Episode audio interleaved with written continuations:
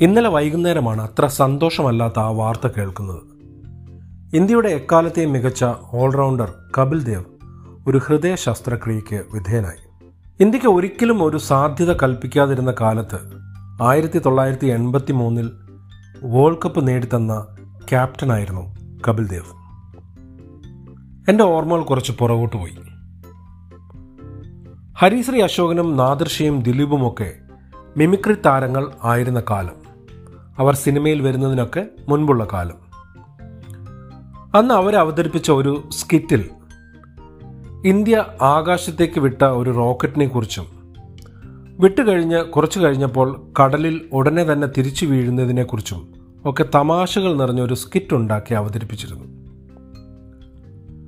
ഞങ്ങളുടെ നാട്ടിലെ ക്ഷേത്ര ഉത്സവത്തിനോടനുബന്ധിച്ച് നടന്ന ഈ കലാപരിപാടിയിൽ ഈ തമാശയൊക്കെ കേട്ട് ചിരിച്ച നൂറുകണക്കിന് ഒരാളിൽ ഞാനും ഉണ്ടായിരുന്നു നമ്മൾ ഇന്ത്യക്കാർ എന്തു ചെയ്താലും തോറ്റുപോകുമായിരുന്ന ഒരു കാലമായിരുന്നു അത്.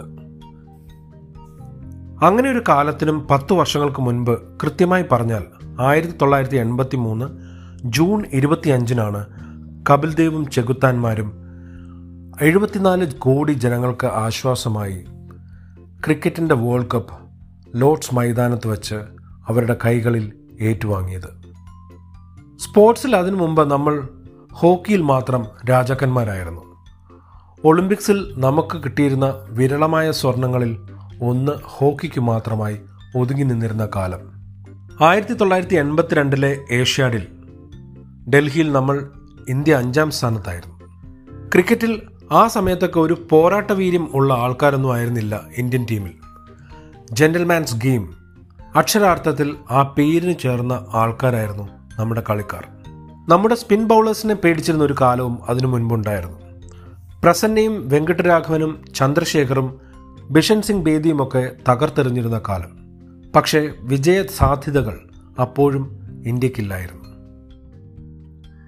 പരിധിയില്ലാതെ ബൗൺസറുകൾ എറിഞ്ഞുകൊണ്ടിരുന്ന വെസ്റ്റ് ഇൻഡീസും ആത്മവിശ്വാസത്തിന് ഒരു കുറവും ഇല്ലാതിരുന്ന പാകിസ്ഥാനുമൊക്കെ കളിച്ചിരുന്ന കാലത്ത് തന്നെയാണ് കപിൽ ദേവ് ഇന്ത്യൻ ടീമിലേക്ക് എത്തുന്നത്.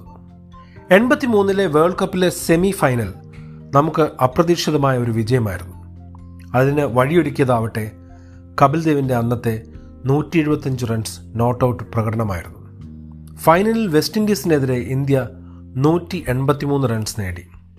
അന്നത്തെ ടീമിലുണ്ടായിരുന്ന ശ്രീകാന്ത് പിന്നീട് പറയുകയുണ്ടായി നൂറ്റി എൺപത്തിമൂന്ന് എന്ന വിജയലക്ഷ്യം അവർക്ക് വളരെ ചെറുതാണെങ്കിലും നമ്മൾ വെറുതെ തോറ്റുകൊടുക്കരുത്. ശക്തമായി പ്രതിരോധിക്കണമെന്നും ജയിച്ചില്ലെങ്കിൽ പോലും അതിശക്തമായി പ്രതിരോധിക്കണമെന്നുള്ള കാര്യം കപിൽ ദേവ് ഓരോ ടീമംഗങ്ങളെയും ഓർമ്മിപ്പിച്ചിരുന്നു.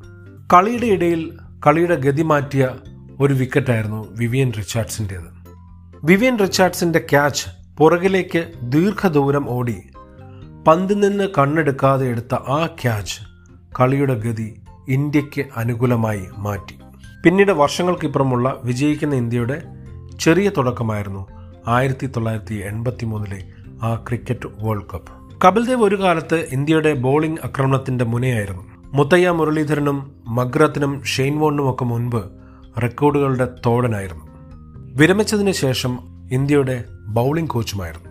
വർഷങ്ങൾക്കിപ്പുറം ഗാംഗുലിയും ഗംഭീറും യുവരാജും ധോണിയും ഒക്കെയുള്ള ചുണക്കുട്ടന്മാർ ഉയർത്തി നിന്നപ്പോൾ അഭിമാനം മാത്രമല്ല വിജയങ്ങളും ഇന്ത്യയുടെ കൂടപ്പിറപ്പായി മാറി. ഇന്നൊരു പക്ഷേ ഇന്ത്യയുടെ റോക്കറ്റ് പദ്ധതിയെക്കുറിച്ച് ഒരാളും തമാശയുണ്ടാക്കി ചിരിക്കില്ല. ലോകകപ്പ് വിജയങ്ങളുടെ കണക്കിനെക്കുറിച്ച് പറഞ്ഞ് ഇന്ത്യയെ ആരും കളിയാക്കില്ല. ഇതിനൊക്കെ കാരണം പരാജയങ്ങളുടെ കാലത്ത് വിജയത്തോടെ തുടക്കം കുറിച്ച കപിൽ ദേവിന്റെ ക്യാപ്റ്റൻസി മാത്രമാണ്. ഈ എപ്പിസോഡ് റെക്കോർഡ് ചെയ്യുമ്പോൾ പുഞ്ചിരിയോടുകൂടി അദ്ദേഹവും മകളുമായുള്ള ഒരു ചിത്രം ഇന്ന് സോഷ്യൽ മീഡിയയിൽ അപ്ഡേറ്റ് ചെയ്യപ്പെട്ടിട്ടുണ്ട്. അദ്ദേഹം പൂർണ ആരോഗ്യവാനായി തന്നെ തിരിച്ചു വരട്ടെ. ഇന്ത്യയുടെ അഭിമാനമായി ഇനിയും ഒരുപാട് നാളുകൾ ആരോഗ്യത്തോടെ ജീവിക്കട്ടെ we love you Kapil Dev What is going to happen in the Indian party tonight? Big celebration for you both? Well, this occasion will never come like so easy. Yes, we are going to celebrate. Drinks on the house, you can join us. we have, and we played like a winners throughout the game, throughout the series. Everybody fight, fight for their life, and they said, we will do